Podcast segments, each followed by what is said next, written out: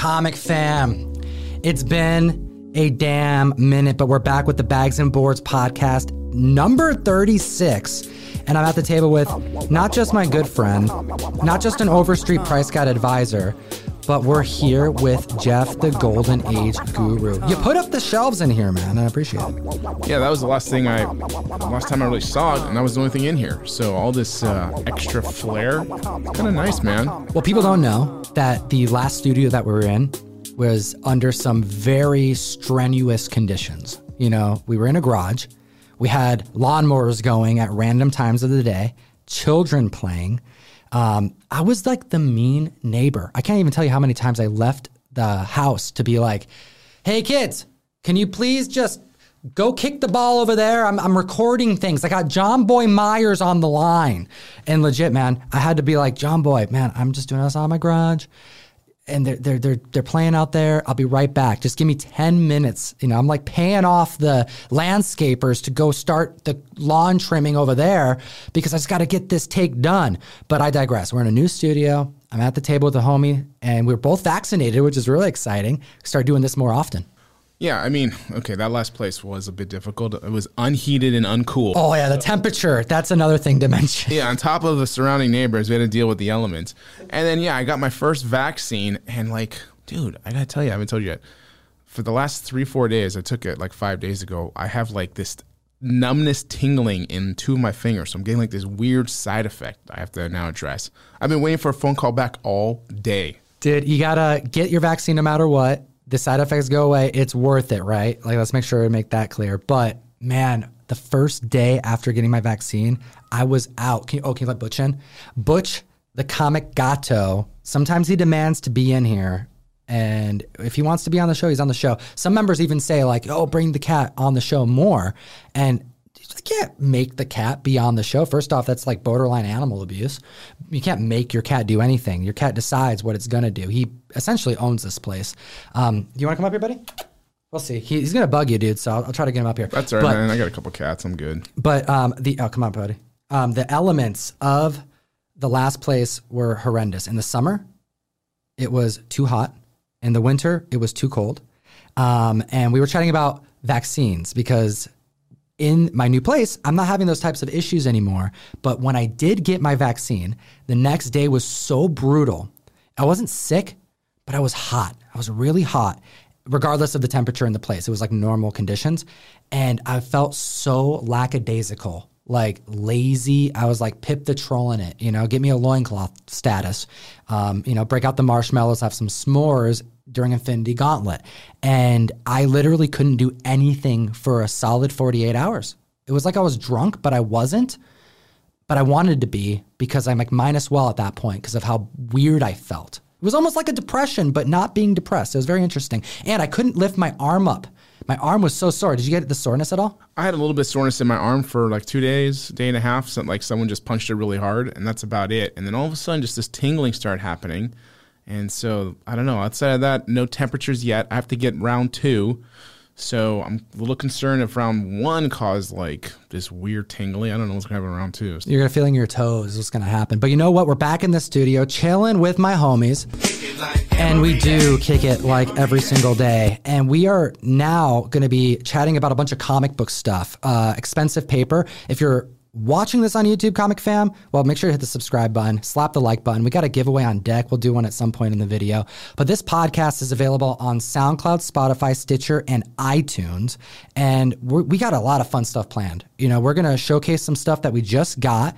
You know, we're continually trying to bring a little bit of the stuff that we're dealing with throughout the week that kind of comes and goes you know, we get comics and they're gone sometimes. Sometimes they stick around, but I'm trying to encourage the members to bring them here, especially you, Jeff. Uh, spice it up. Introduce the comic fans some awesome things they don't typically get to see. And you brought a stack of books that are so impressive today. Some of the best books that I've seen since starting the show. And I'm talking about even like the stuff we brought for the variant shows that we did. And I'm talking about like Eris, shout out to him, um, where we covered the table in Bronze Age goodness, multiple Hulk 181s. Talking about the Golden Age show, where we had like, you know, early action and a ton of first appearances that are just super expensive that I don't even get to see more than the convention scene. And with the convention scene having been long gone, basically forgotten until at some point in the year. You've been to some conventions, it sounds like. Um, I'm excited to see him back at the table, is my point. So we're going to get into some fun things. We have uh, some stuff to show the comic fam, and the heart of the conversation is going to be about collection finds, ones that we've traveled to, you know, put some miles in on the car, some airline miles, you know, packing some luggage we're going to get into it. We've chatted with some members of the community. We reached out to some friends in the dealer circle. I reached out to Very Gary, shout out. Talked to the comic sensei Russ Bright. We got some good stories here. And we also have some comic books that members need to know about. But I'm not talking about like the OG members, the advanced members who know their Overstreet guide from front and back. I'm talking about the new members, the more novice collectors, members who aren't looking to drop a crazy amount of money on comics that are underappreciated and undervalued for quite a long time. So let's get into it with the first thing I wanted to show you, Jeff. Um, Comics Pro Line. This is a company out in Canada. They make some dynamite bags and boards. We actually get all of our bags. We do like the two mil bags for the mystery mail call comictom101.com to join that. We're in the May open enrollment. Every single member gets a Sabine Rich She Hulk variant of Woman of Marvel issue number one. And we get this comment a lot like, dude, what bags do you use? Because we get the thicker bags because we want them to present super well to our community. Got to go all out, you know? Shout out to the MMC members. This right here is from the company. Shout out Tony. He's our, our bag and board dealer. And this guy, whenever I talk to him, dude, because you know, like I used to, you know, used to dabble with some some pot in like high school and stuff, you know, back before it was legal in Washington State, and I'm getting like flashbacks to having to to secure that kind of thing from back in the day when I talked to this gentleman. Because whenever I talk to him, it's like talking to a drug dealer. He's like, "Oh, dude, you're not going to believe it, man. These new bags we just got, we just added the resealable. When you take that strip off."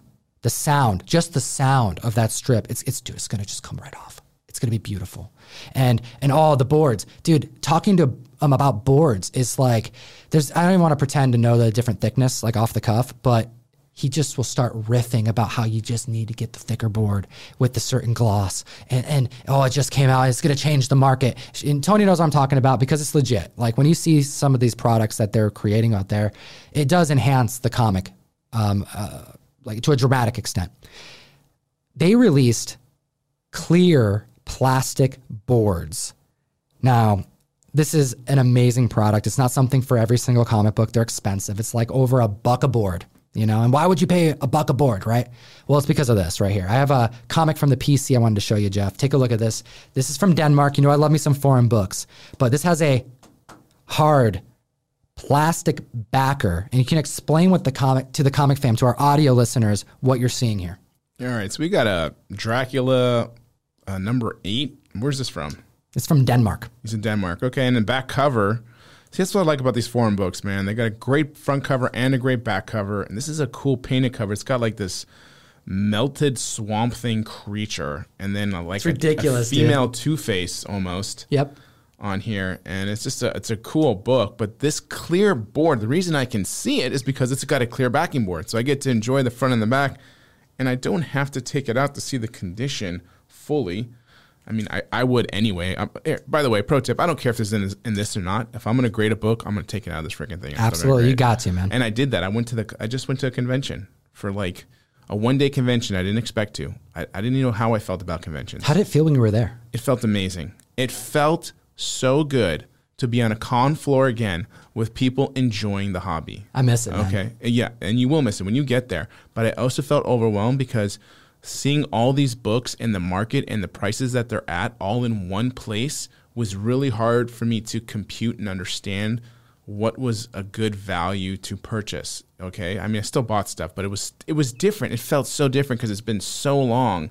And now to have it all there at one time and all these prices of where they're at now was sticker shock all over the place and trying to understand it and like compute what's happening. It's like you have to go to a convention. I'm, I'm assuming because I haven't been to one. I don't even know if I'm going to go to one this year. You know, there's like variants to the virus and all that kind of stuff. So I'm still making the decision. Um, December, I believe, is Emerald City, and New York is still planned. Um, and also San Diego is planned as well. And I think actually no SDCC is not happening. It's not. I don't think it's happening. For some reason, I thought that it was happening um, a month before, but I could be wrong. Fact check us down in the comments section. Let us know if SDCC is happening. Man, I, it would be really nice to be able to go to New York. I really want to go, but it's like I'm imagining that if it is across the board as you described, which I would assume it is because prices have never been like this. This is comic history, um, being made weekly almost. That you kind of have to go into these uh, show floors with an idea of what you're shopping for a bit more. You know, you're either looking for something in particular and you already know the price and you're going to pay what the going rate is because you're hoping that it's going to go up.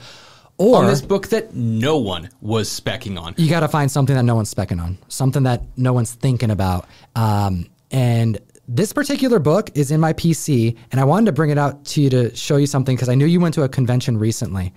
Something that was told to me by Tony was uh, dealers who are getting these, they're starting to put the clear backer on the front of the comic. Now, the reason why they're doing that is because when they put it on the show floor, what he told me was he's trying they're trying to prevent the pokers from poking the book. And you are an advocate of preaching to as many people as you can to never poke a comic book. And we did a convention um, etiquette video a while back that really made its rounds. I'm surprised how often that video is used. But man, you really went in on the pokers. Yeah, pokers are just somebody who will come to your wall, let's say you're a dealer, and they feel that they need to physically touch the book on the wall to prove a point to a friend, family member, whoever is accompanying them, because Dude, that's what it's always. It's always like you feel it. Oh, though. I have this book. Don't you feel it a little bit though when you're like looking at a book and you're like excited about it? You kind of want to touch it, but you you know that you gotta you gotta keep your hands. It's not your book. Don't yeah, poke don't it because when you poke that book, a you're potentially damaging it. B you're shaking the entire freaking wall. Okay, because these things are generally made of like PVC piping. We could do a whole show about the.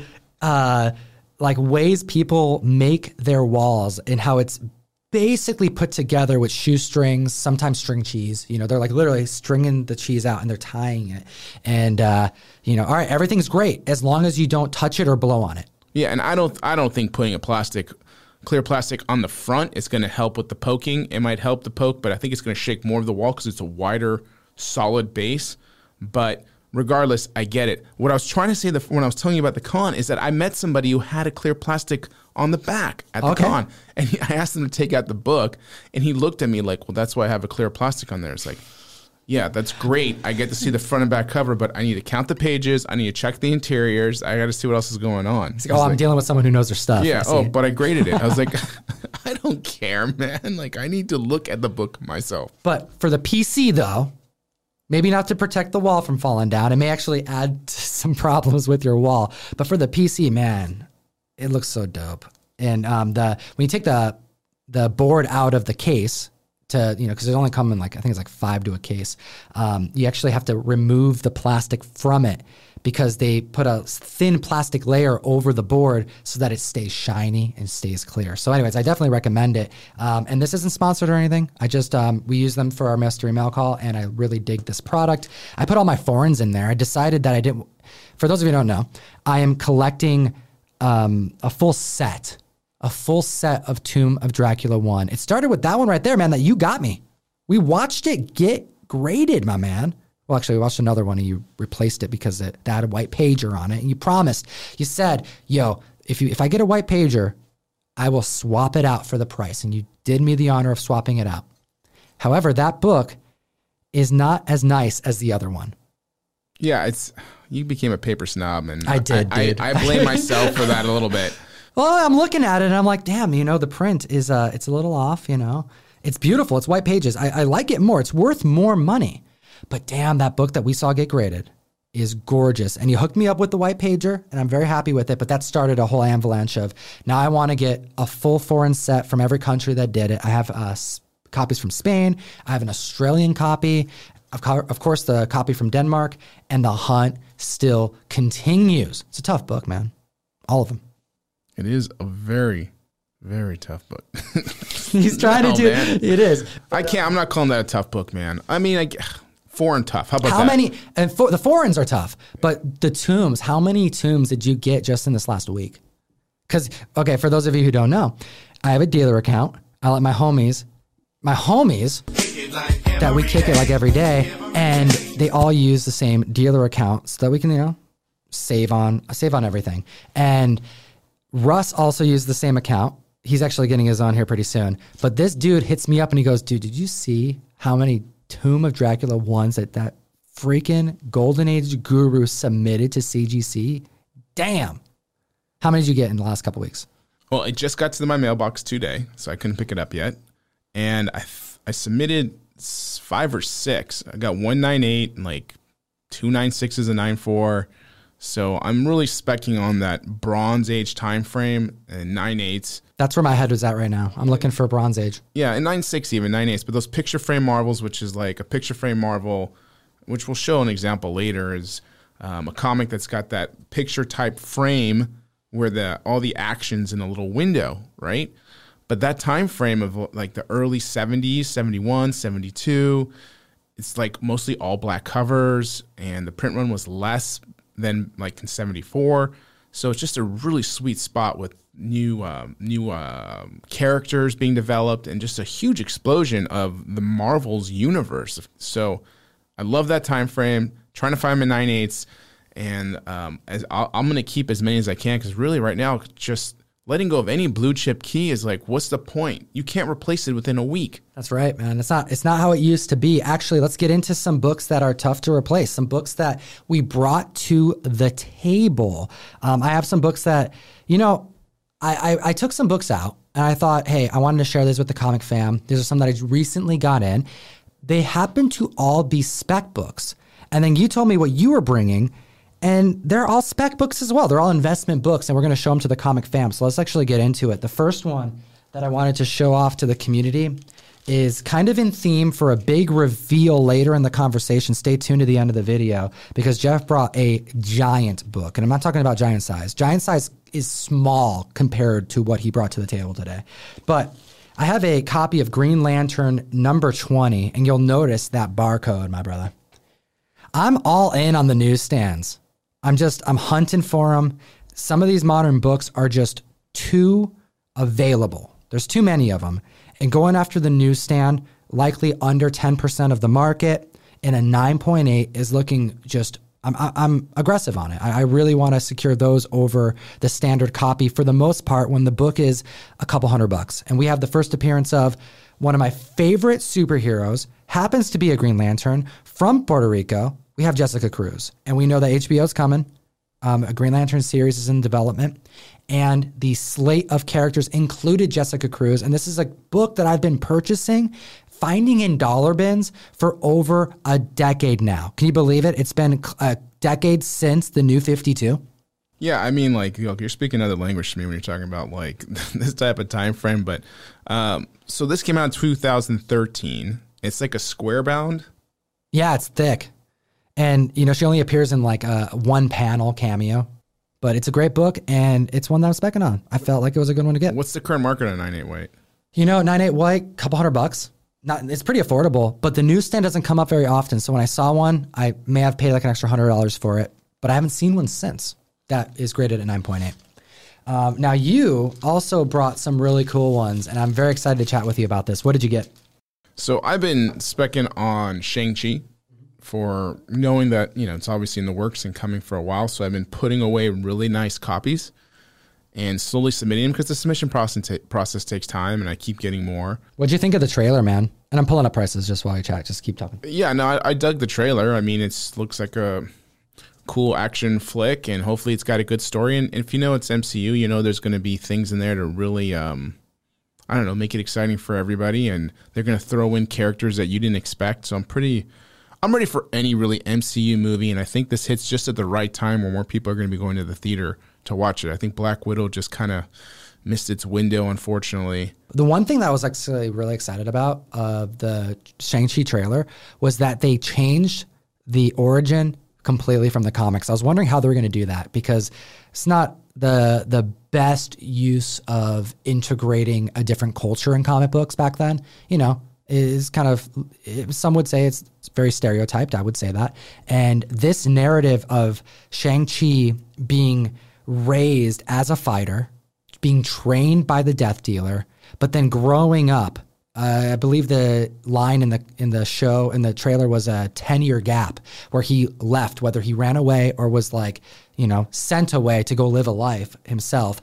He has to be brought back, back to his roots, back to his origins, back to becoming the master of kung fu, and that's why the narrative is showing him in civilian life. It makes it make way more sense, especially considering that we got the Mandarin coming in. You know, the ten rings that are more like bracelets. That's I'm what I loved. I loved. They kept seeing, it magical too. How cool is that? Yeah, I loved seeing the variation from rings to bracelets like that. I mean, that was pretty dope. And I don't want to get into the whole like stereotypical this, stereotype that. Like, I, don't even. It's like for me, it's just. It's a movie. It's about kung fu, so I'm not really sure what the expectations would have been for somebody to, to Back learn then, kung fu. for sure, you like, know? come on. But the fact that they also mention a dragon, from what I understand, Dude, can you imagine if we see it? The Kirby goodness. dude, I, I can't imagine it. I, I have this vision and it's glorious, Tom. I'm freaking telling you, it's gonna be. It's like seeing the dragon from Dragon Ball Z for the very first time when they got the Dragon Balls together. You're like, oh my god, there it is. God, I can't. I forgot his name. You're, you're, you're forgetting it in this moment. Uh, yes, I am, but it's Fin, fang, foom, no, baby. no, the dragon from Dragon Ball Z. When you see him for the first time, for you Dragon Ball Z fans, like you you'll know what I'm talking about. But yes, Fing Fang Foom, man, like you see him on this freaking screen, I'm gonna lose my shit, dude.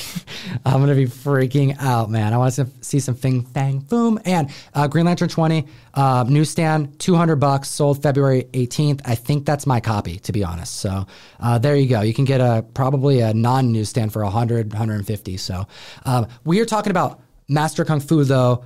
Super Marvel Edition, special Super Marvel Edition, issue number 15, first appearance.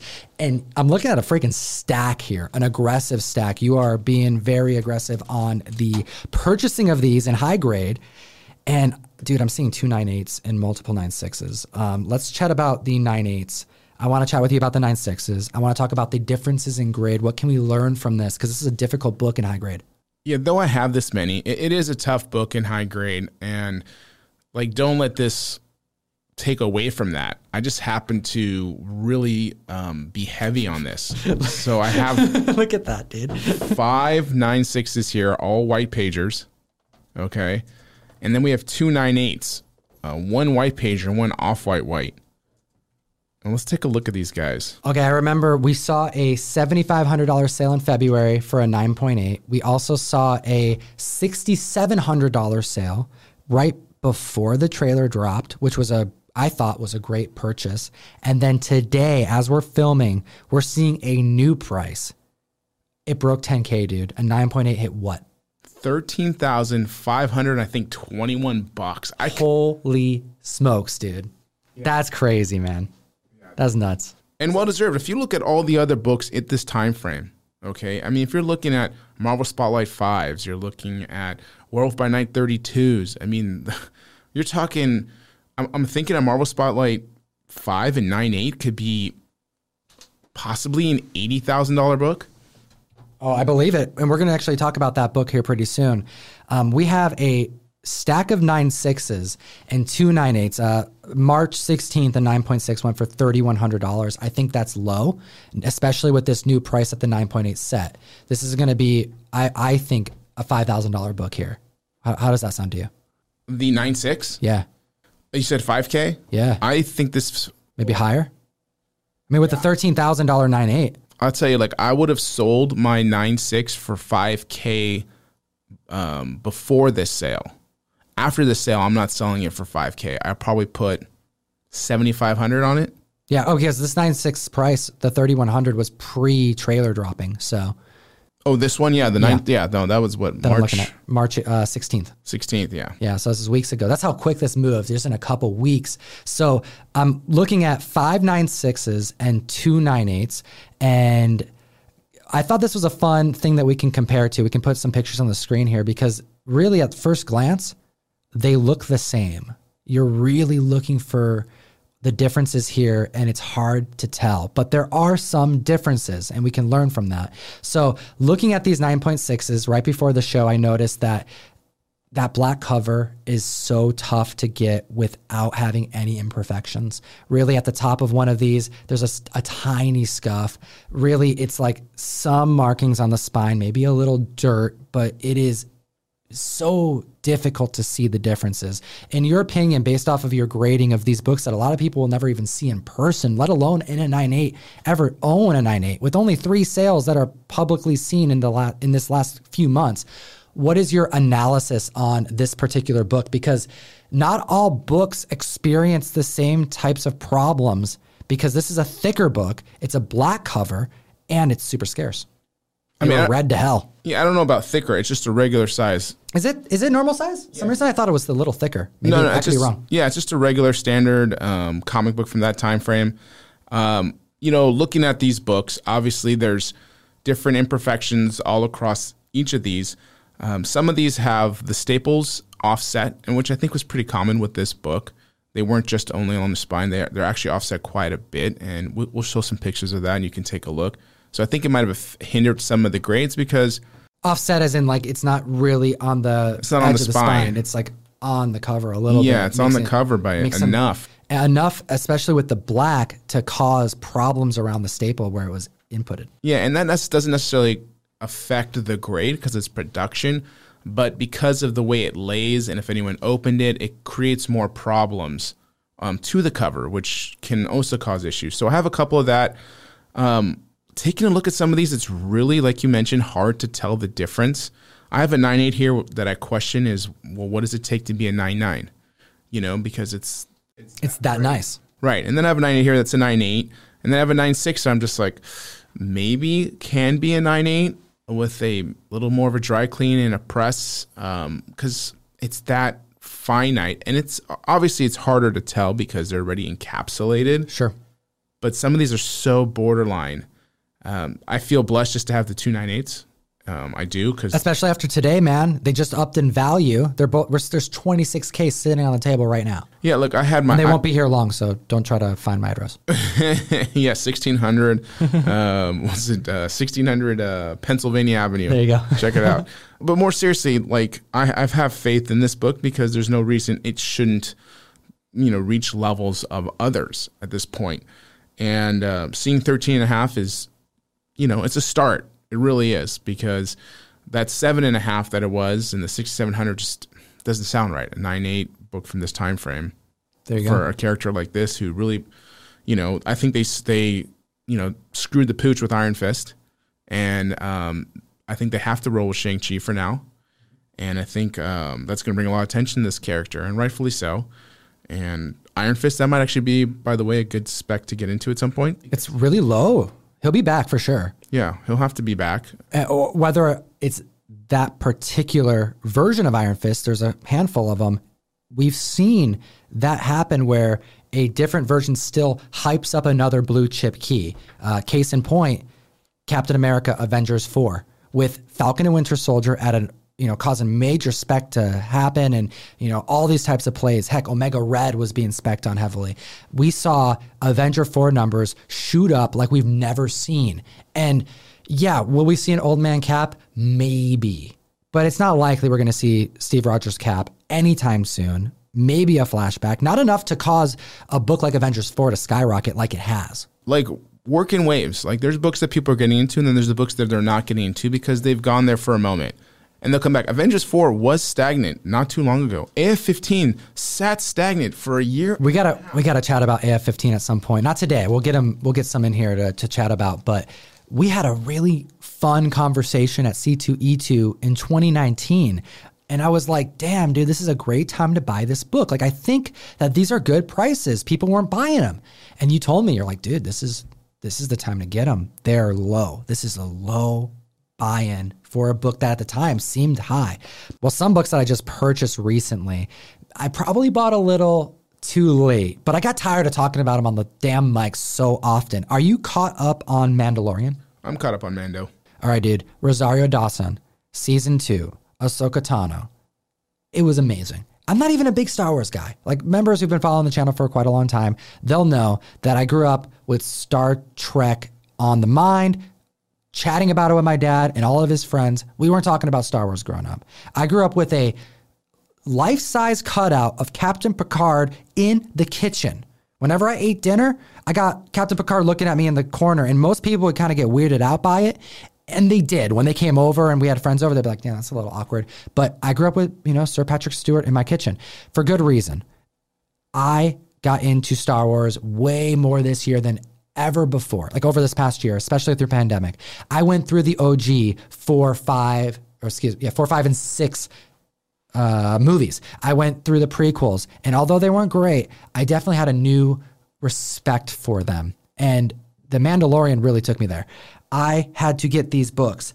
I'm not going to miss out on Ahsoka Tano. Had I knew, had I known Ahsoka Tano a bit more and the legacy and the Clone Wars stuff that really spiraled through the animation films that or the show, the series that I'm now into, I would have gone all in on Ahsoka Tano's first appearance way before everyone else really caught the bug, but I just wasn't as into it. So I was reporting on numbers and seeing these books spike, and I knew it would get hot, but I didn't realize realize how hot it would get. Hearing her say Grand Admiral Thrawn that she was hunting for him, looking for him, mind blown. So I secured uh, two different 9.8s. We have uh, Kanan Last Padawan issue number one, first cameo appearance of Sabine Wren and Ezra Bridger. And then also issue number six, first full appearance of both characters. And I actually notice here on the CGC label, they don't put any indication on issue number six. I think this is the book to spec on. There's a full appearance. They're kind of briefly introduced in issue number one. I bought them both for a grand. And issue number one is going for right around 300 bucks. Issue number six going for right around 600 bucks. So, you know, add it up, gets close to a grand. Um, issue number one actually has the first appearance listed where issue number six doesn't. But hot damn, issue number six is selling better. Take a look at those. So I'm thinking, you know, if, if there's some Star Wars spec to be had, Ahsoka Tano, I mean, it, she's part of that triad. Like they're they're together. Whenever you um, see those these narratives, they just go hand in hand. And when you have Grand Admiral Thrawn in the mix, it only makes sense to get their homies. I'm gonna use the hell out of the soundboard, comic fam. Just get used to it. We're just getting started. yeah, man. Look, look. If you're you're talking about Star Wars characters, and they aren't the first cast, I'm like, it's a little over my head. So, you know, Ahsoka Tano.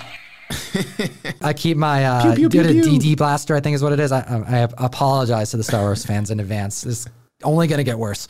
it's all right, man. All right, so like for me, like the original cast is what I know and grew up with, and uh, still haven't been impressed much with anything else. But Mando is telling such a good story because I've been nothing but let down. I'll be honest with you. So I'll tell you where I'm at with you know most of this. But when a TV show like that crushes it and can tell a story and make me interested in characters like that, I mean, I'm I'm 110 percent in um, on the on the storytelling. Now, I don't know Ahsoka Tano. Um, other than I've seen her on the covers and whatever, so I don't know if she was represented the way everyone wanted her or not. But everyone seems to be hyped, um, and I'm still loving the show. I'm excited for next season. Uh, so we're supposed to hear like um, get introduced to some wikis in season three, apparently. All right, as long as they keep going in the right direction, I'm in. You're you, for me, you're saving Star Wars. I 110% think you're saving Star Wars with the Mandalorian show. All right, comic fam, I want to get into some comic books that are underappreciated. I want to get into some comic books that you may not know about. And if you are a newer member of the community and you're not really looking to drop a grand on a book or, you know, go 13 grand into a 9.8, master of kung fu. We, we have some other comics in the community that are worth taking a look at. Dude, it's not all about big money in comics. It's not all about spending money. It's about reading, it's about, you know, collecting and collecting isn't always about money as well. Sometimes you want books just because they're awesome and they mean something to you. You have those types of books in your collection. Yeah, I mean, look, if I want to read a book, um, I'm not going to read my vintage book. I'll read the reprint of the collectible Sure. Okay. Or I'll wait for the trade paperbacks to come out because I just want to read it. Um, I think there's room for both. But what about a collectible that you purchased that may not be super expensive, but you you keep it in your PC because it means something to you? Oh man, absolutely. I got a what is it like an um uh the Ultimate X Men graphic novel made out to Jeff. like like it's like a yeah, signed I book. have like comics from when I was a kid that are like beat up to heck. You Mm-hmm. know, I mean, absolutely. There's things. You know, I I loved a series called Low that Image did. I bought artwork for that because I and I have the trade paperbacks. I loved what Image was putting out at the time. I have a ton of trades that I really enjoyed to read. So absolutely. So I wanted to take some opportunity to, throughout our podcast, and we'll keep this going. Comic fam, let me know in the comment section below what you think about this. I want to showcase some books that you can find on the hunt. You know, if you're a new collector, maybe a dollar, you know, 50 cent even. Some that aren't even on Key Collector because Key Collector has a, cer- a certain threshold of what makes its way onto the app because it's got to be a collectible. It's got to be a key, right? Um, so these books, you're not you're gonna be able to find on eBay for under five bucks. I think one of them they're starting to be listed for 15, but that's how some of these go. You know, they start to become more favorable in the community because members are buying them and then they go, oh, damn, what's going on with that one? Yeah, I need that. And I want to chat about those books because today we're chatting Marvel Age comic books, okay? Marvel Age comic books.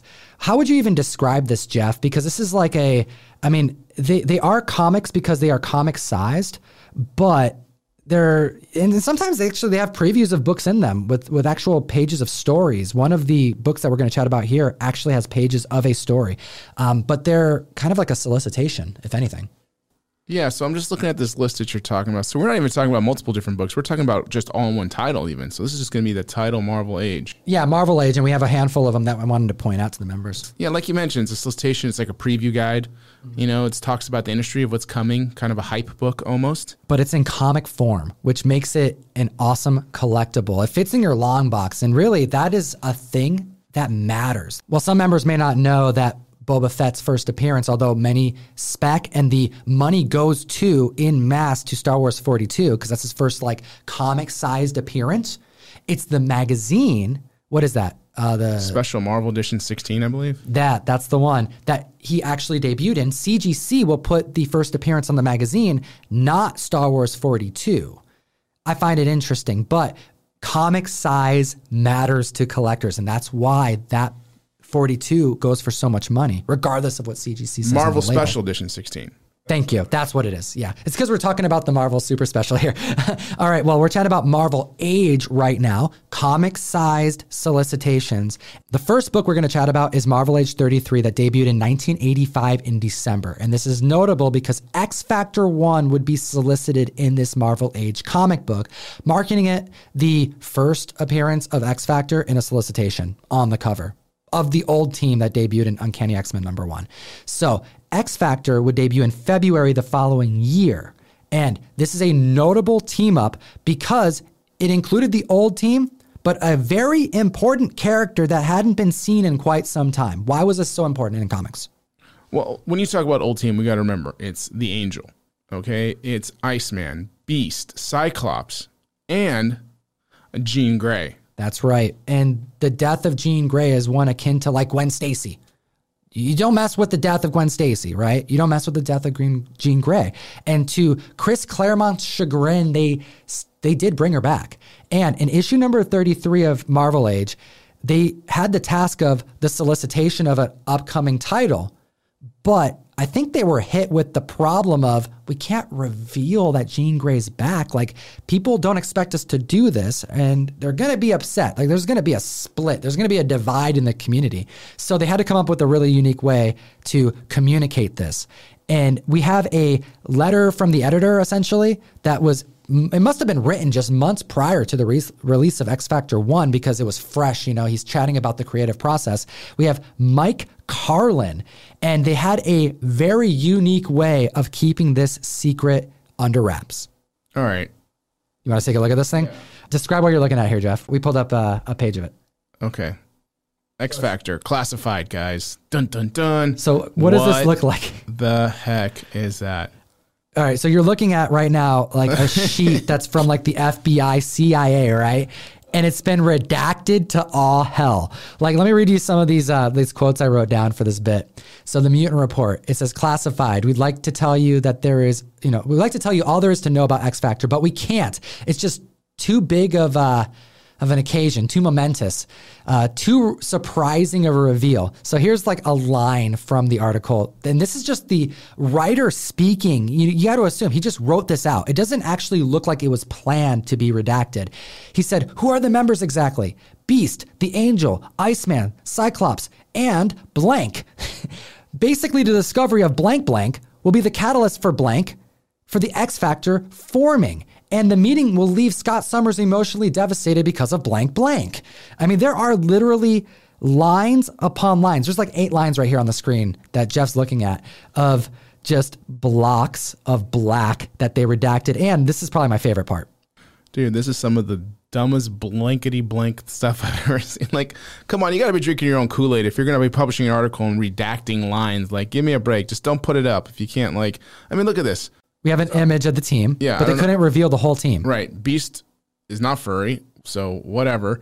Uh, but who do you think that is? So we have a Cy- we have Cyclops, Beast, Angel, and Iceman, of course. But then we have the silhouette of Jean Grey. Clearly, like Scott Summers' arm is around her, but they just like photoshopped her out. And back then, they probably just cut her out of the page and just put green over her. But this is a cool book. It's a dollar bin book. I find it fascinating that they redacted a bunch of stuff. There's a little bit more history to it. And yeah, it's the first appearance of the X Factor the, the third new team, if you would.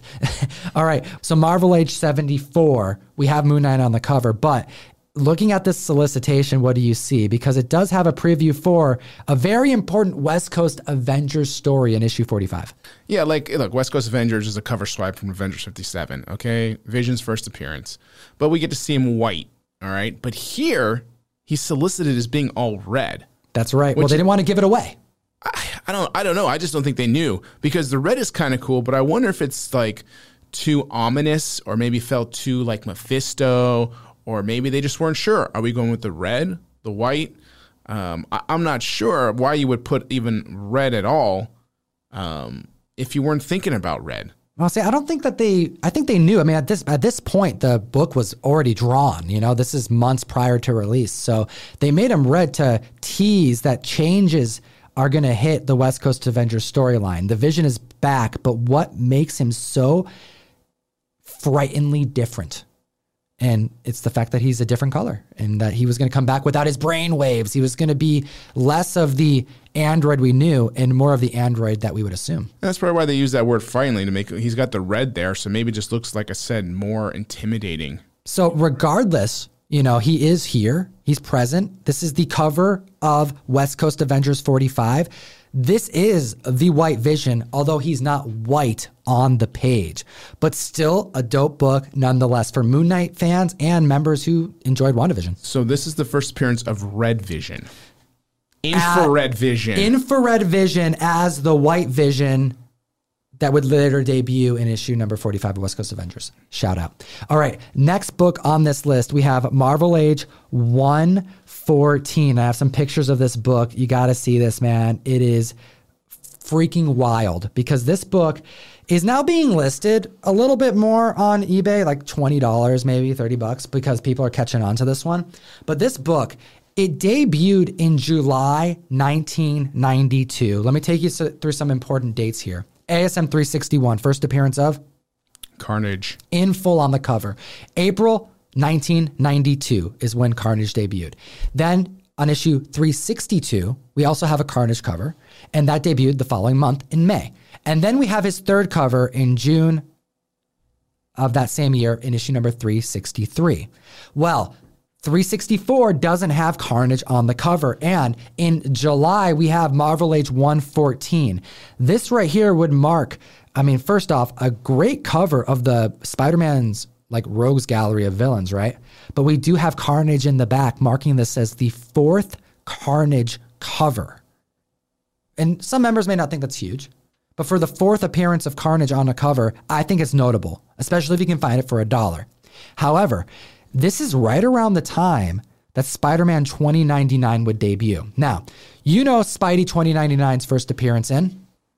It's Amazing Spider-Man 365. Absolutely. And members are going to look at this spread here that features Spider Man 2099 and, and they're going to scoff a little bit, right? This is a preview, this is a solicitation. But what is in Spider Man 365, which is known and accepted as the first appearance of Spidey 2099? Is that not a preview? It literally is a preview. It says that on the CGC label. If that is a preview and counts as a first appearance, how is a solicitation not notable? I'm not saying it's his first full appearance. I'm not even calling it a cameo appearance, but the fact that he's on page, how is that not something collectors could get excited about? So the one in 365's preview. Absolutely. That's how it's labeled. That's and how this it's is a preview in a preview. it's a preview in a preview. Inception style. Okay.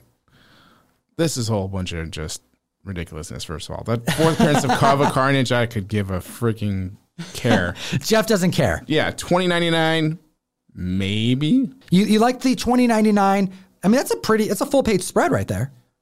Yeah, that's that's him.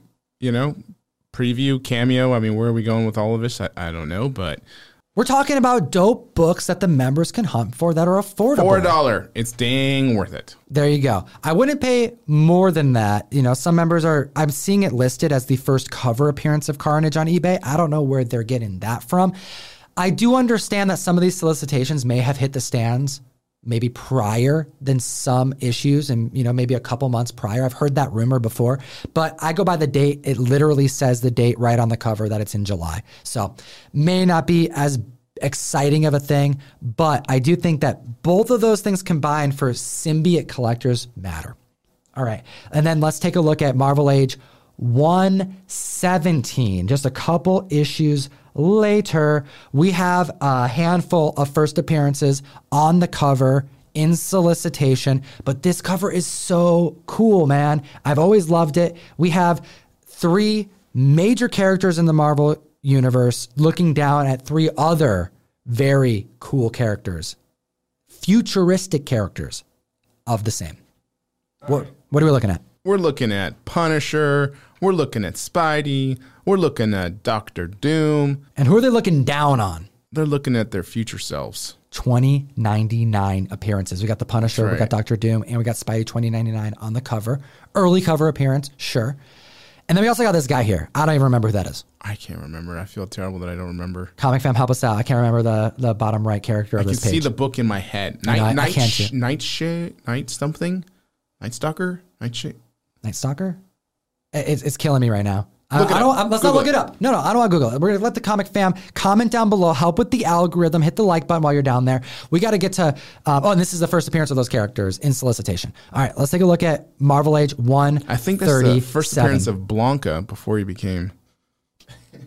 It could be, man. It could be. All right, Marvel Age 137. We have the first time the Spider Man animated versions of the characters hit a cover, a comic cover in solicitation. And I mentioned this one because Spider Man Adventures, you know, the adaptation done in comic form, issue number, I believe it's eight and number nine, cameo in full of Venom from the animated series, that spiked up a couple years ago. The books still go for like 20 plus dollars.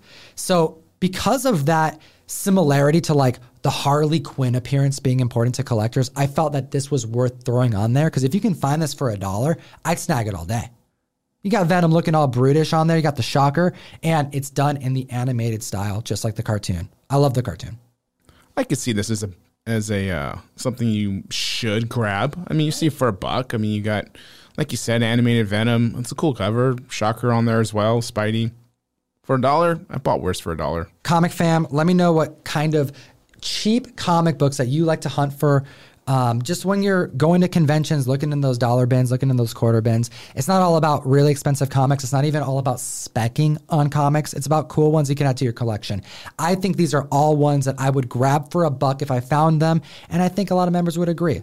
If you don't, you know, Jeff didn't agree with me on all of these, and that's okay. Comment down below. Let me know your thoughts.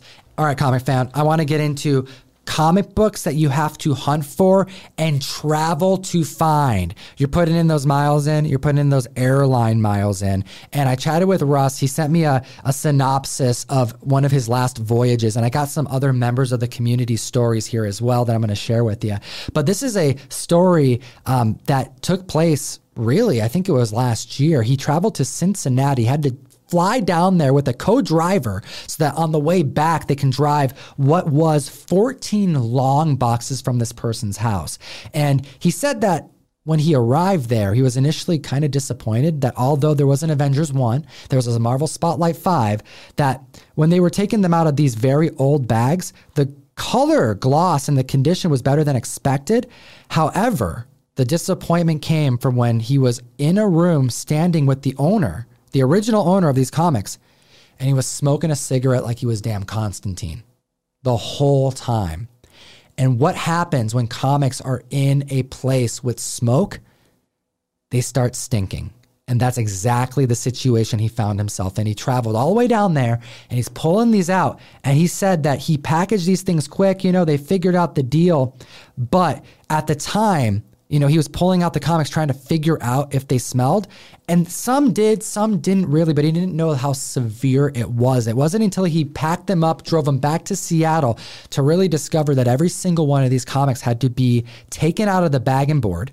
It took what he said four days to take them all out and to, you know, carefully set them out. And that's when the timer started. They had to be like de-smoked. They had to air out for a long amount of time.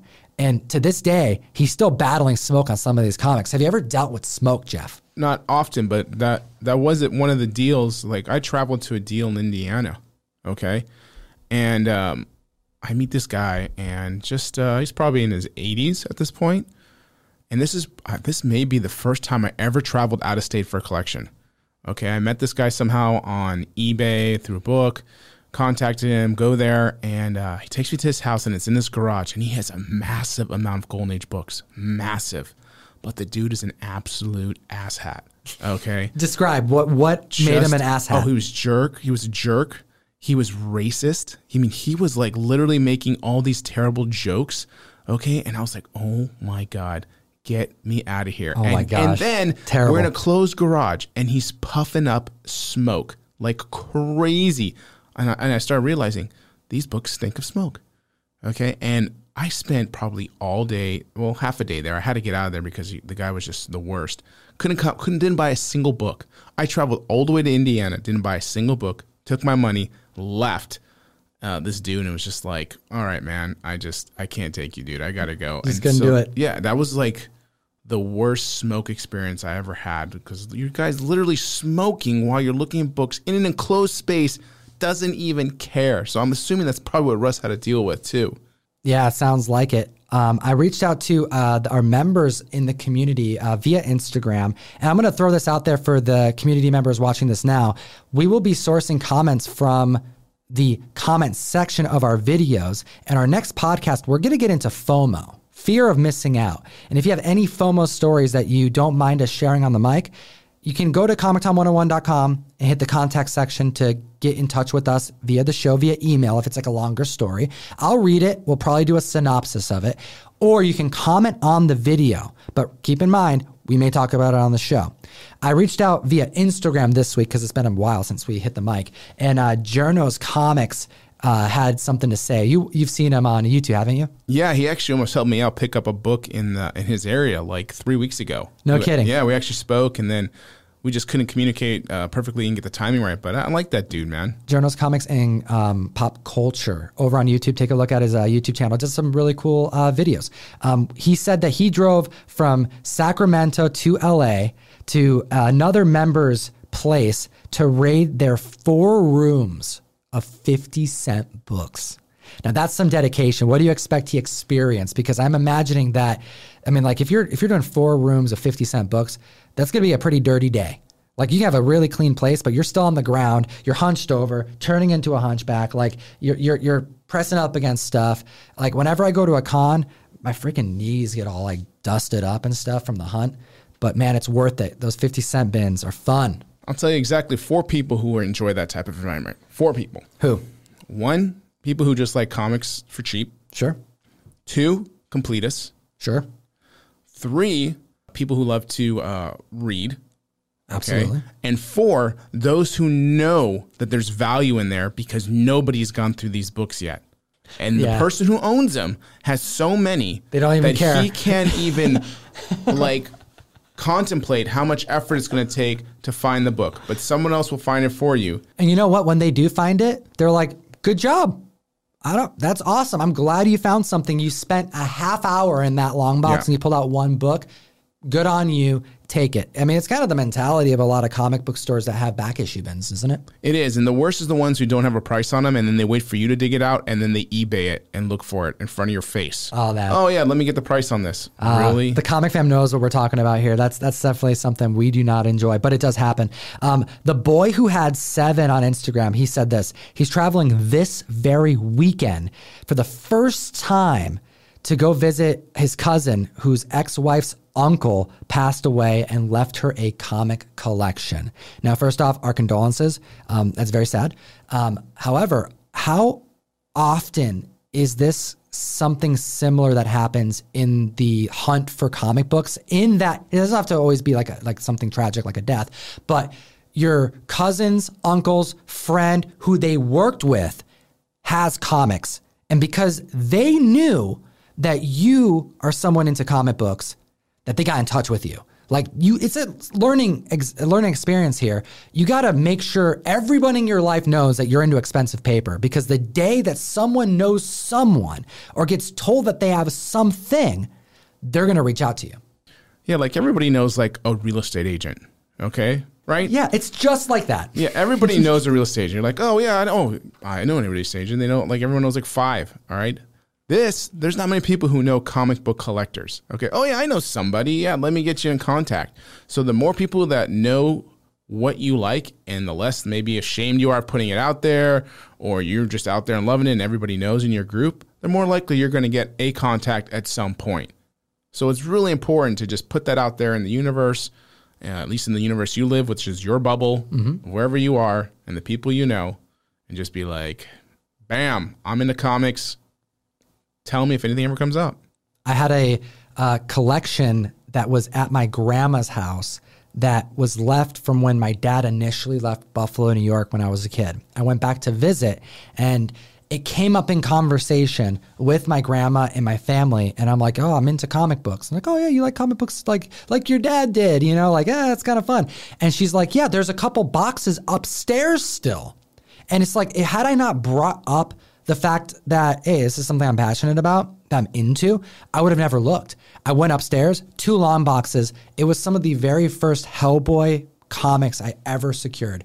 Uh, you know, and nothing huge, but like a full run of Seed of Destruction and Wake the Devil and a bunch of 90s stuff. They had some like Youngblood. I, there was a Bloodshot, you know, zero in there. You know, there's a handful of like books that were worth some money, and I couldn't bring them all back home. I didn't have a way to, you know, lug long boxes back. It was just me on this trip. So what I did is I put together like a stack of books, took clothes out, put the clothes in my backpack, and then secured them in my suitcase the best way I could and wrapped them up in clothes and brought them back home.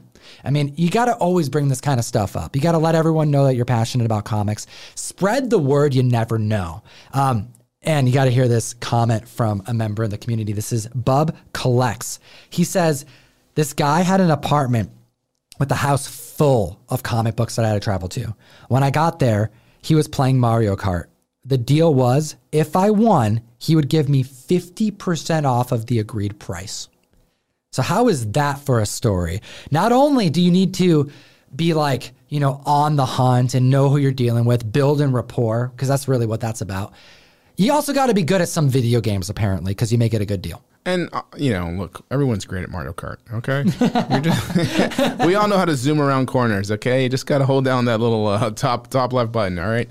So that's anytime you can get um, some kind of discount, whatever way. I mean, you know, I'm not saying whatever way. I'm just saying like if there's an opportunity there, you know, get to know the person.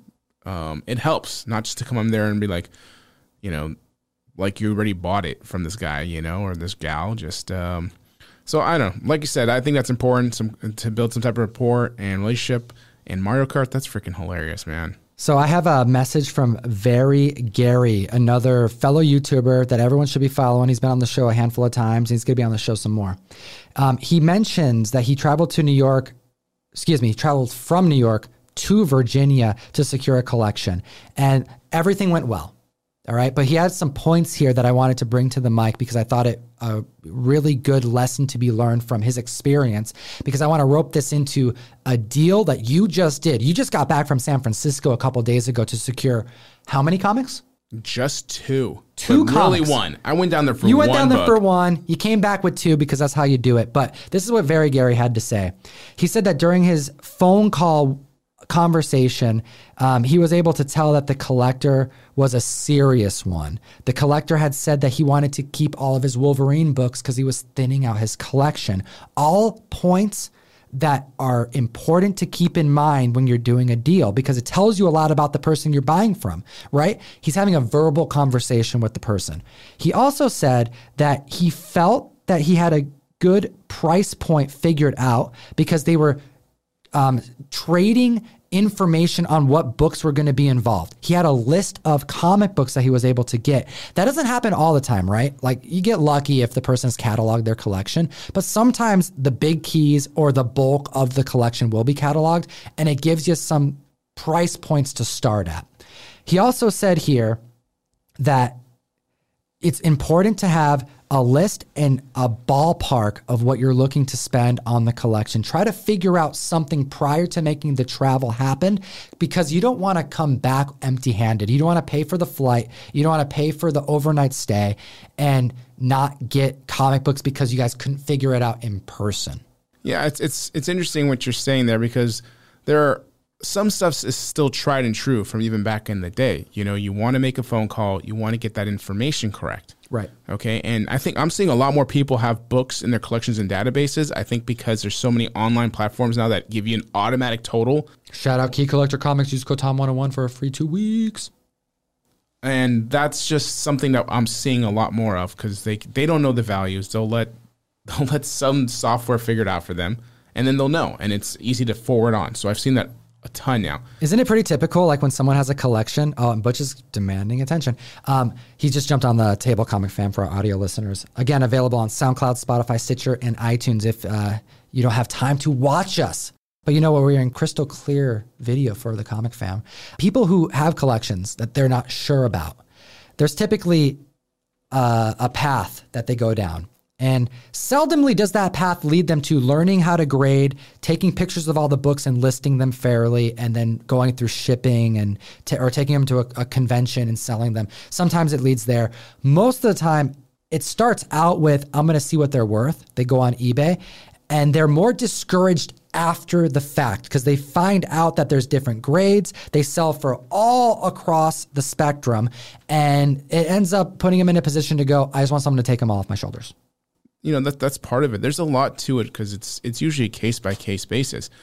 But like before you go to that collection, getting that information is important. I'll give you an example when I say tried and true because it's it's been something that people have been doing for a very long time. We have a friend Gus over at Silver Age uh, Comics. Shout, out, Gus. I freaking love that guy. Yeah, out in Manhattan, he's got a or not Manhattan. He used to have a store in Manhattan, but now he has uh, one just in Queens. Gus is one of the OG New York dealers. Literally, I've heard stories about his employees standing outside selling comics on the street like it's a freaking newspaper. Like we're talking like Turok One days. He remembers when he got cases.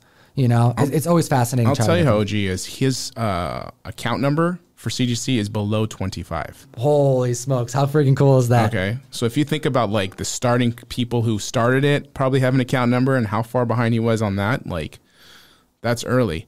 So he was uh, he does his you know you you in the early 90s. This is where he, when he had this collection he was telling me about like mid 90s. You know, it was more it was more common for um detective comics and action comics golden age books at the time Sure. still. Okay? So there's questions you go through because there's reprints. There's the famous first editions, which were like oversized of Action One, Detective Twenty Seven. We've all been there. You think, oh, is this it? Is this the one? And it, and it's not. But when you ask the right questions and you find out like the other years of other books, having conversations with people, you start thinking he he quickly realized this is the real deal. He goes to this house, okay, meets them, and in a uh, inside of a litter box, it's an empty litter box. There's no kitty litter in there, but stored in a like a peed up like litter box smelled is a Detective 27, Detective 28, Detective 35, Detective 38, First Robin, Okay, and Wow. like some other random golden age books. Can you imagine Target. finding that in a litter box? What you would feel like? N- yeah, I mean, Oh my gosh. yeah, and and so apparently, um, at the time, Tech Twenty Seven was guided good for eleven thousand dollars. That's it. I mean, right now I don't even know what a good sells for right now. Right, or not even sells for guides for, but probably one hundred fifty k. At least. I'm I'm gonna guess. I mean, I could be off, but like that just shows you how far the market has gone. So like, you ask your questions, you get there first, okay, and you try to acquire these things. But do like I've been on two my first two travel trips for comics. I didn't ask enough questions. Okay, because sometimes you get that feeling that if you ask too many questions, they're going to wise up. So that's there's that line. So you don't know who you're dealing with, and you might just there might be no way to to get out of that. Okay, and so and my other one was I asked uh, maybe I could ask a few more questions, but the other person was lying or misleading because there were restored books. You know, like when somebody who knows knows a lot about the hobby and they're trying to sell you something for a deal, that's something you should be wary about. You're like, why do you know some, why is this a deal? Okay. And that just that should be a red flag already. Sure. So there's just these little things that you you just need to know when you're out on the hunt like that in the wild that usually you get from experience because you've been burned before. You didn't count the pages of a book. You didn't check for restoration. And, you know, like those are just those are industry stuff you guys have to incorporate in your practices when looking for books, no matter where you are, really. All right. Well, with that said, why don't we tell them about this amazing grail that looks so damn beautiful on this table? Never seen one in person. Um, and tell us the story because you secured a very important key comic book. Walk me through it. We have the first appearance of the Green Lantern from the Golden Age.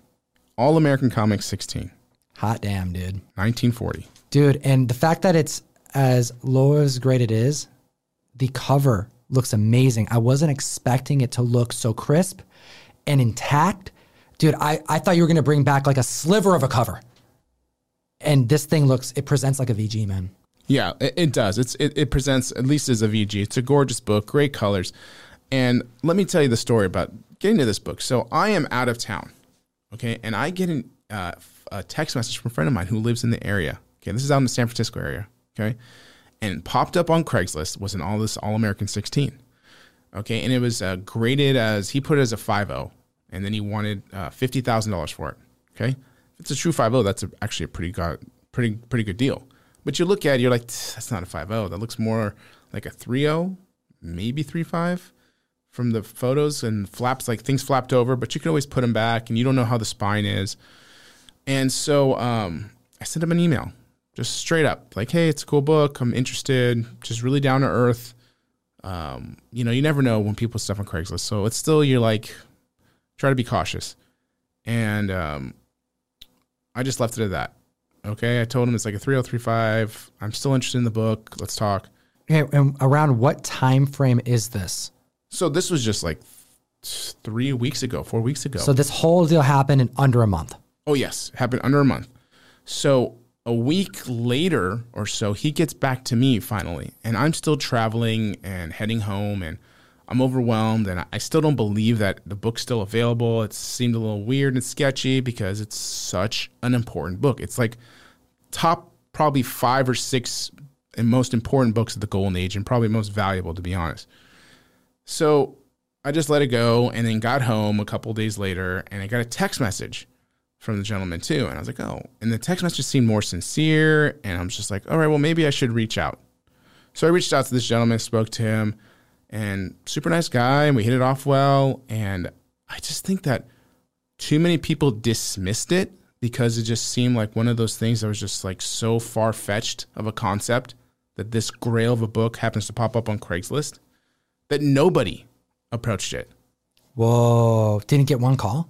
It just feels that way because he had no information from anybody. Yeah, you'd think a dealer some at some point would, you know, pique interest enough to shed some information. And I know some people did see it, but they just didn't approach it. And um, I mean, there's a lot of sharks in that area, man. A Yeah. lot of sharks. So I was surprised. But we spoke and spoke, and then it got to the point where I was gonna I have a friend who lives down there. I was like, oh, maybe my friend can meet up, take a look at the book. Oh, my friend was there for six months, and the ta- the day I needed him to go down there, he had driven away and was like like 800 miles from where he was. Was that Ron? Yeah, my Shout out. Ron. Yeah, shout out Ron, man. He was like 25 miles from Portland. He was just like, oh God, I've been there for six months and now you call. I was like, and so I was like, all right, well now I'm in this situation. If I wait any longer, either he's going to get contacted mm-hmm. or he's going to take it somewhere else. And there's a lot of big stores out there that would, you know, would would try to intervene and take that book from me. So I contacted him. Um, I tried to hold him off as long as possible. Be like, hey, you know what? You don't feel comfortable probably meeting a friend of mine anyway, and you know we've talked for quite quite a bit of time now. Um, why don't I just come by tomorrow, okay, and we will just figure this out. You know, we've kind of got an idea of what numbers we're we're comfortable with, and then you have questions about taxes. So there's always that. You know, there's people who want to know what to do with these these type of, of items. And let me tell you a story about the book where it came from too. I don't, like this was bought by his dad. His dad was born in 1924, 26. Okay. This book came out in 1940. All right. And in 1978, he, he he found it with his cousin and they bagged it. All right. And it's been sitting for 45 years tucked away now. Wow. Okay. His dad passed away in 2006, and he just came upon the box again and found it and started Googling up some of these books. And it was just like he told me, like a reality TV show where you watch it and you find like an antique Hummel or some, you know, some antique in your like a, a wooden cane you didn't realize is made of whatever. And you look it up and you're like, oh my God, it's the real thing. So that's what he did when he saw this book. So obviously, when you don't know what you're doing, you see the prices and you just assume that that's the price, that's the grade, blah blah blah. So we worked from that, but it was a really surprising moment, and they, you know, it was going to a really good family, you know, just a really nice guy. It'd be him and his sister.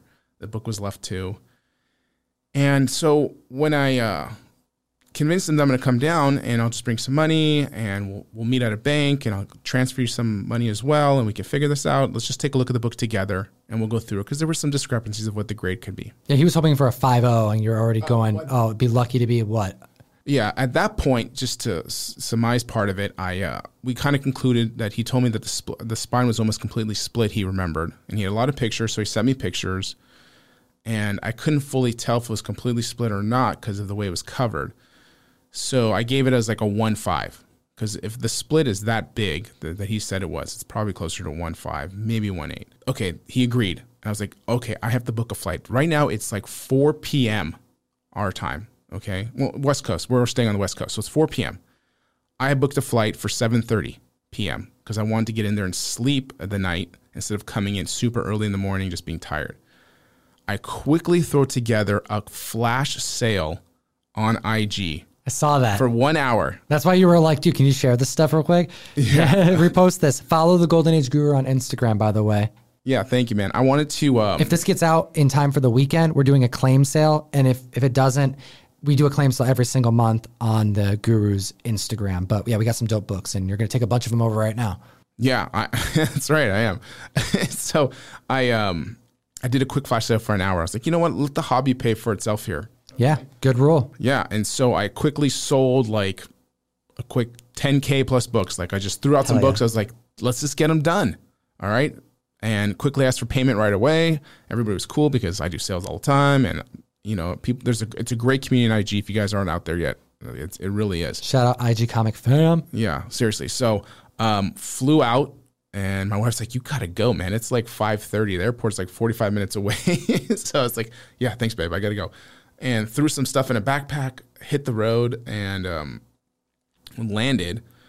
And when I got there, I was like, "Okay, I'm gonna get some rest, get some food, just mentally play this out, and be ready." And hit the and then uh, got some sleep woke up and headed uh, to the bank. I was like, all right, I got there like 15 minutes early. He was there like 30 minutes early. He told me he was really punctual. So he really wanted to get the lay of the land. He wanted that money, dude. He's like, I gotta go meet this guy. This guy's coming from Washington.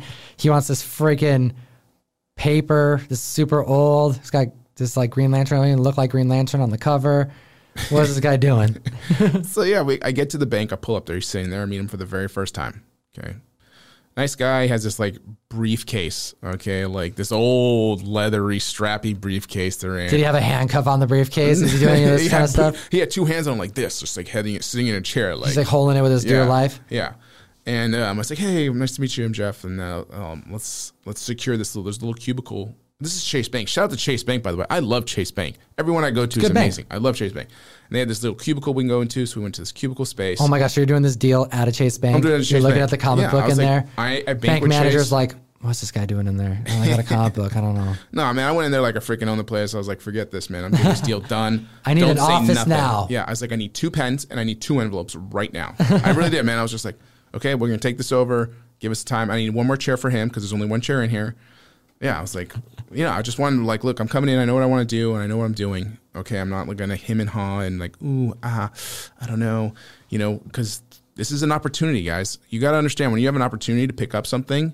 Um, don't let a good deal like don't don't miss on a good deal, okay? And like walk away out of spite, pride, necessarily, you know, whatever. May never happen again. Like this is a happen once-in-a-lifetime type of thing. Like Yeah. that's why this is, is you know, Quentin Tarantino. It. This is part of your PC, or you know, what are you gonna do with it? Oh, that's the same my PC. So it's, it's a PC book just for the comic fam to, to, to know. But anyways, continue. Actually, I've walked out on pride too, so that. I was gonna yeah. say, dude, you straight up told Yeah, me, dude, yeah, I would have left there. On, Yeah, I- I this guy can I've kiss my ass. I've done that. I flipped the table. Said, Screw you! I'm out of here. No, that's not true. I didn't do that, but I would leave actually on pride. But um, what I'm saying is just you know don't uh, just don't walk out on stuff if you uh, just out of like for five dollars. The biggest regrets I've always had is not buying a book. Right. Than than actually spending the money on it. So um. Anyways, we get there. And he opens up this briefcase. It's got these straps over. There's no bag sports. These are like 45 year old bags. Oh, man. But the paper, it was tucked away, and the paper on it is either white or off white to white. I mean, this book's interior was nice. So I, I look at it, and he pulls out like four books. Okay, he had a Superman three with no back cover. Oh, nice. Okay, and a big spine roll in issues. It's probably it's it's a five, and he had an All American Comics 19, first appearance of the Atom, and then uh, another book, uh, an All American nine, and then the All American 16. Obviously, the, that was easily the biggest book by far. Sure. So um, I look at the All American 19, and all that's on there, I see the All American 19 cover, and then underneath I see another cover. It's like, what? And then I quickly slide, I slide the cover off of the 19 because it's like three quarters of the cover, not attached to anything. I was like, okay, this is an All American 5. Here's your cover to All American 19. And I was like, so you probably have a coverless All American 19 somewhere because he said he had parts. So here's the cover for it. This is a complete All American 5, which is just a worth not worthless, but it's just an old anthology book of history stories. It doesn't have a ton of value. And um, I told him you probably have the back cover for the Superman 5 as well somewhere. So like I told him I'm not really interested in those and you probably want to pair them up for now and we'll figure it out. Let's just work on these two books because we get it. Doing him a solid, building some rapport. And so it's good. before I handle the books, he had these rubber gloves. Okay. He's under the impression, I, hey, can you please, he told me, can I, you please wear these gloves? I was like, actually, I'm not going to wear those gloves. I don't feel comfortable wearing comics with gloves, and nor really should I because I need to be able to feel it. And I, I may cause more damage because, Whoa, whoa, whoa! You're not going to wear gloves with comics? Yeah. What? Yeah, right. I'm not going to wear those gloves because I need to feel for any type of changes in the paper, whether it's any type of uh, glue or any restoration. And I may catch something with the rubber of the glove and damage the book more. And I explained that to him. He's like, oh, okay, that's great. I didn't know that. So we put it aside and I just go through the book and realize immediately it's a complete spine split. It's Oh, like, okay. okay. great. I don't have to freaking coddle this book. I put both covers aside. I was like, great. Let's go through the interior. Okay. Yeah, because when attached. the book is a certain grade, it's not going to go lower as long as you're not like lighting it on fire or dousing water on it. Like Yeah. it's as low as it's going to go, and that's what happens. You can you can be a little bit more, you know. Yeah, you don't have to worry about opening it and the cover detaching or the spine splitting depending on Yeah, you know it's already split. You know, yeah, it's split. You just move it aside and you go through the insides now. And the centerfold was attached. It was a nice book. It- I was like, okay, s- complete spine split. That's a 1L. Sure. All right. And I took a bunch of photos online of 1Os that had complete spine splits and detached covers. So um, eventually, you know, he told me 1.5 because he read it on some website. And I was like, look, I just got three examples here. I'll show you. I never saw one with a 1.5. You know, maybe there was some fuddling around back in the day where you could tape your spines back together and it used to actually up the, the grade on the book from what I understand. But no, not anymore. That's a complete spine split.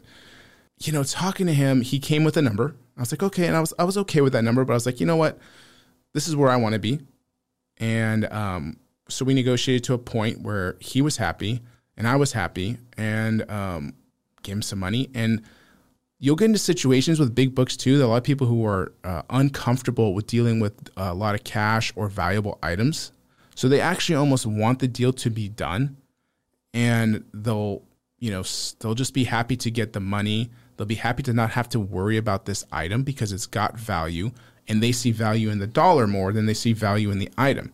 So you're doing them a really big favor sometimes with these people. And I've met qu- quite a few now when you get these bigger items who are just wanted out of their possession and move on and take that money and do something with it that you know they they rather enjoy uh, enjoy doing. So we got done with the deal, gave him the money, gave him a check, um, you know, said bye. And what I did do, because I wanted the, the deal to be f- official, is I was like, let's use your gloves. So we each put on one glove Oh, and shook hands and said, hey, Because COVID, of course. because of yeah. COVID. I was like, all right, like let's just do it. And so this is my glove in memory of it, with the comic on top of it, and uh, And now you have an all American. All American 19. I left the the bank like unbelievably happy, and I'm still like shocked. You know, like Spill the beans, man. You're back on the show. All right, all right, Podcast 36, Comic Fam. Hit the subscribe button. What's going down? all right. Let, let's throw in some numbers then. Okay, let's talk about. It. I paid, let's just say, above 20 for this book. Okay, which I did. Below 30, above 20. $20? $30? $30? Thousand. Okay. Okay, there you go. this book i feel on a really good day at auction could probably be 35000 give or take okay then you include you know but for somebody to go do that who had financial concerns of tax repercussions and stuff going to auction houses if you think about that you know if an auction house takes 20% buyer's premium from, from that price so it adds 20% to it and then they take 10% more uh, from you, that's 30% off the actual sale price. Right. So if something sold for $35,000 and you take 30% of that, you're, what is that going to be? 10,500 bucks gone. So now it becomes a, an item that, you know, you just now, and then all that money goes to you to be recorded through the IRS, which is also another scare for a lot of people. So these are things you can play on and work for to give you um, a good deal on a book, and yet they still get the same money. They don't have to brag about like some price that they got online when they really didn't get that number. Right. So we both got to a great point where I was happy with my number, he was happy with his, and um, now we're just both, you know, keep on keeping on. What's the plan for this book? Are you sending it to get graded? Are you going to try to restore it? What are you going to do? I'm definitely not going to restore it. Okay, um, I'm going to just enjoy it as much as possible. Why definitely? Obviously, restoration takes away from value, and all it does for me is maybe add eye appeal. Yeah. This book's got great eye appeal already, so I don't necessarily need that. I don't think there's anything here that needs conservation, so I'm not going to have to worry about that. So for me, I like blue label books. I don't care for all those other colors unless it's maybe yellow Sure. um, or black label for or tuxedo label for, pedigrees, pedigree. right? So and plus, I don't know if I want to put any more money into it because it's going to cost quite a bit to get it graded. So I'll keep it raw for now. I'm sure it'll end up encapsulated. At I want to see it in a slab, man. I'm super hyped because then we can bring it back to the mic and show the comic community. Comic fan, what do you think about this? This is crazy stuff, man. I, I appreciate you bringing this to the table to share a little bit about the process. I'm covered in cat hair right now because Butch demanded to chill with us because when we're chilling with our homies, that's what we do. Um, and we now have a grail in the family because your family, Jeff. And because you're family, that means I actually have partial owner, ownership of this as well. So I'm really excited when you do get it graded. You have to bring it back, is the point. You have to bring it back. I want to see it in the slab.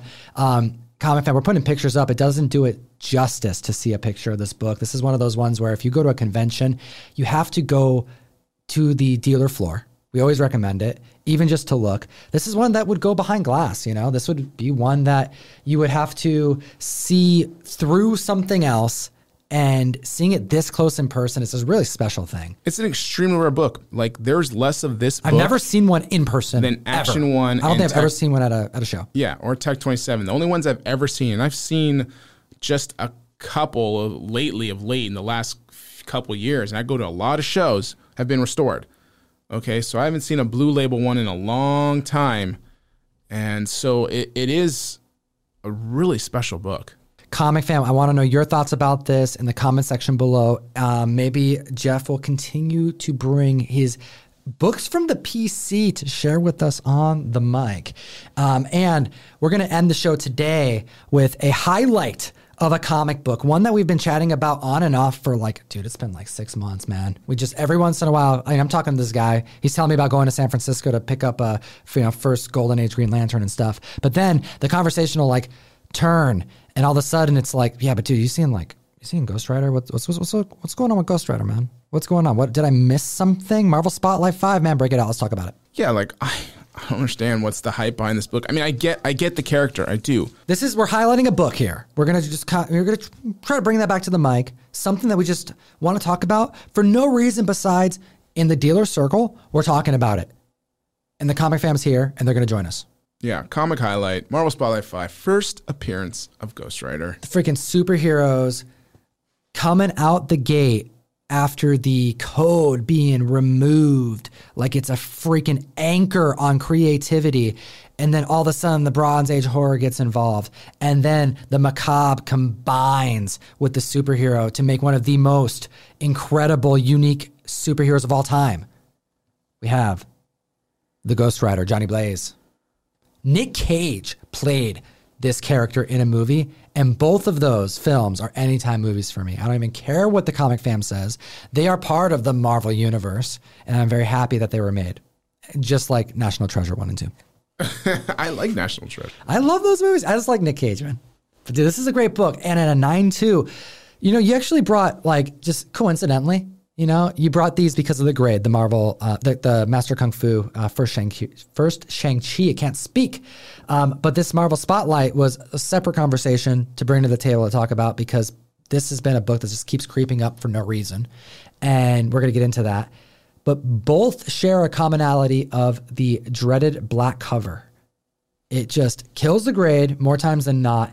And I'm holding a 9.2 comic fam of the first appearance of Ghost Rider, and it is near flawless. This is a gorgeous book. Yeah, I look, there's no like anything saying that Ghost Rider is going to be in the MCU. The last time people were speculating on this was the Helstrom show, which we knew was a series that was made in the past that they just had to debut because it was right at the turn of Disney Plus getting its thing going, you know, getting getting its traction, and it was going to happen, and they were going to release it and then likely never do anything again with it. So the hope was that yeah, we were going to see Ghost Rider and like Midnight Suns and all that kind of play out.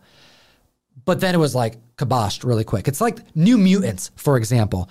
New Mutants, was it ever going to come out? Years went by, and when it did, no one really felt like we would ever see them again. And I don't think anyone does. Yeah, I mean this like I like the representation Agents of Shield. I don't know if you got to see Ghost Rider great. there. I was thought great. I thought they did a good job. I like that. So I think that added a little bit of heat to this to this character. But as much heat as this book has right now, but like this book is heating up like a lot of the other books.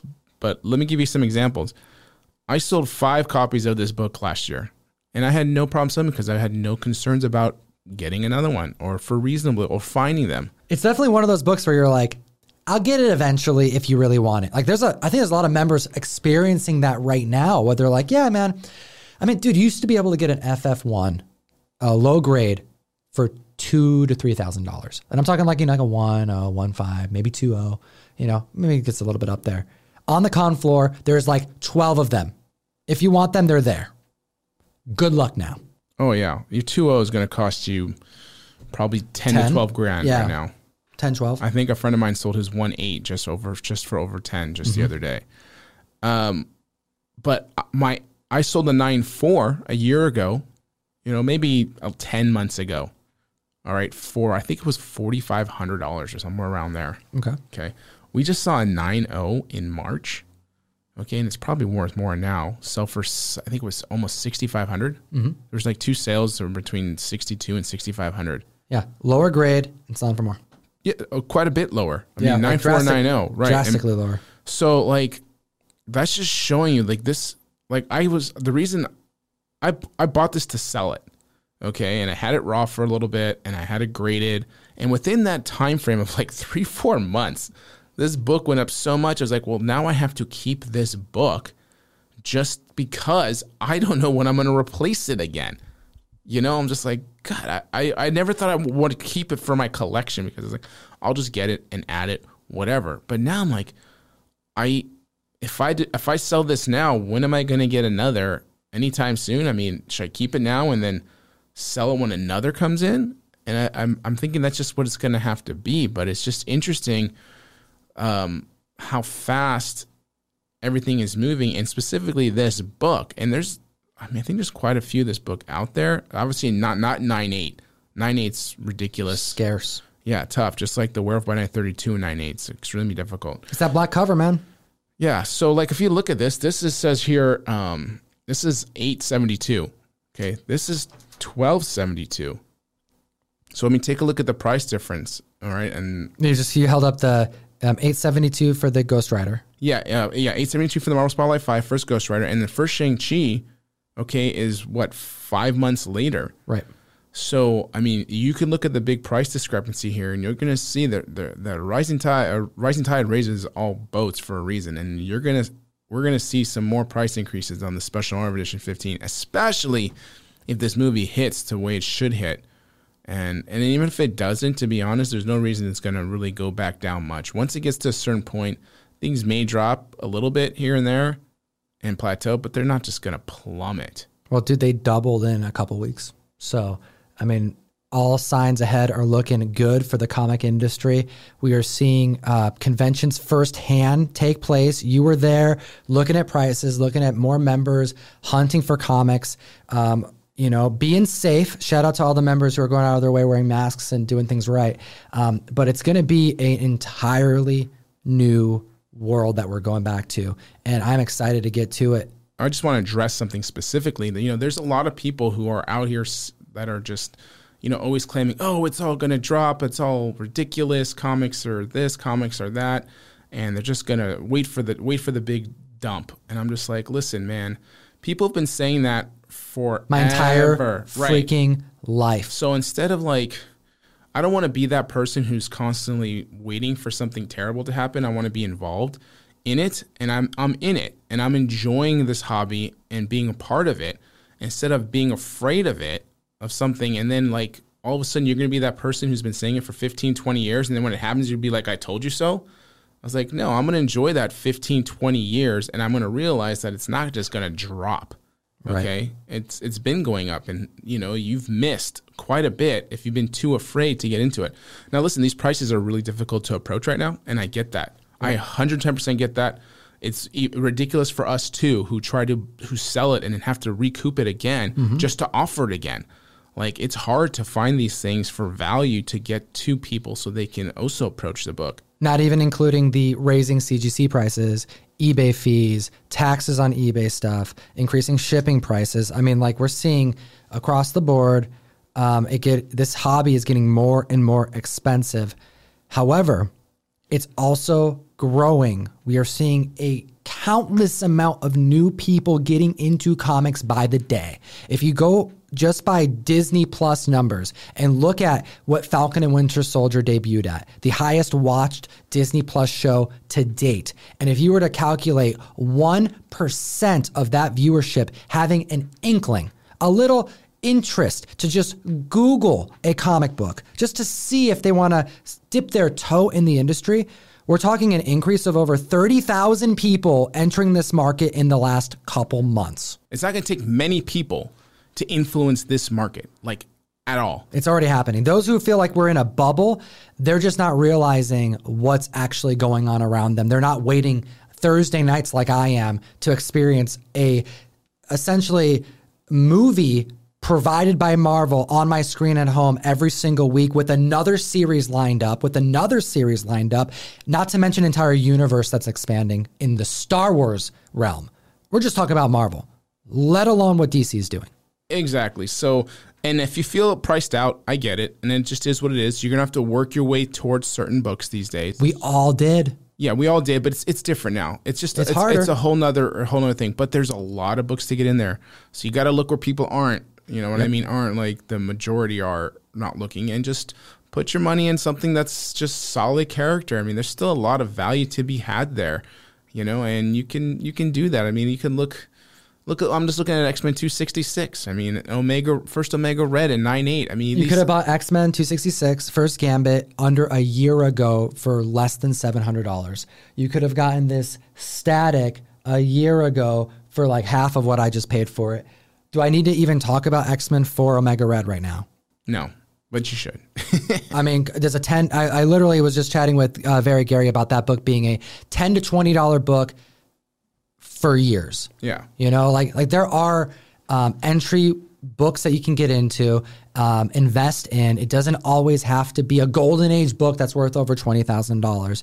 You know, a lot of dealers and collectors they start working with modern books or they work with you know bronze age books and they look where you know things that haven't taken off just yet. And I encourage the community members to download Key Collector, to know your Overstreet price guide, you know, and to frequent conventions as soon as they start because you can learn so you can learn the same amount from those other um, resources that I just mentioned as going to a convention and seeing the books in person and talking with your community members and being part of the comic fam.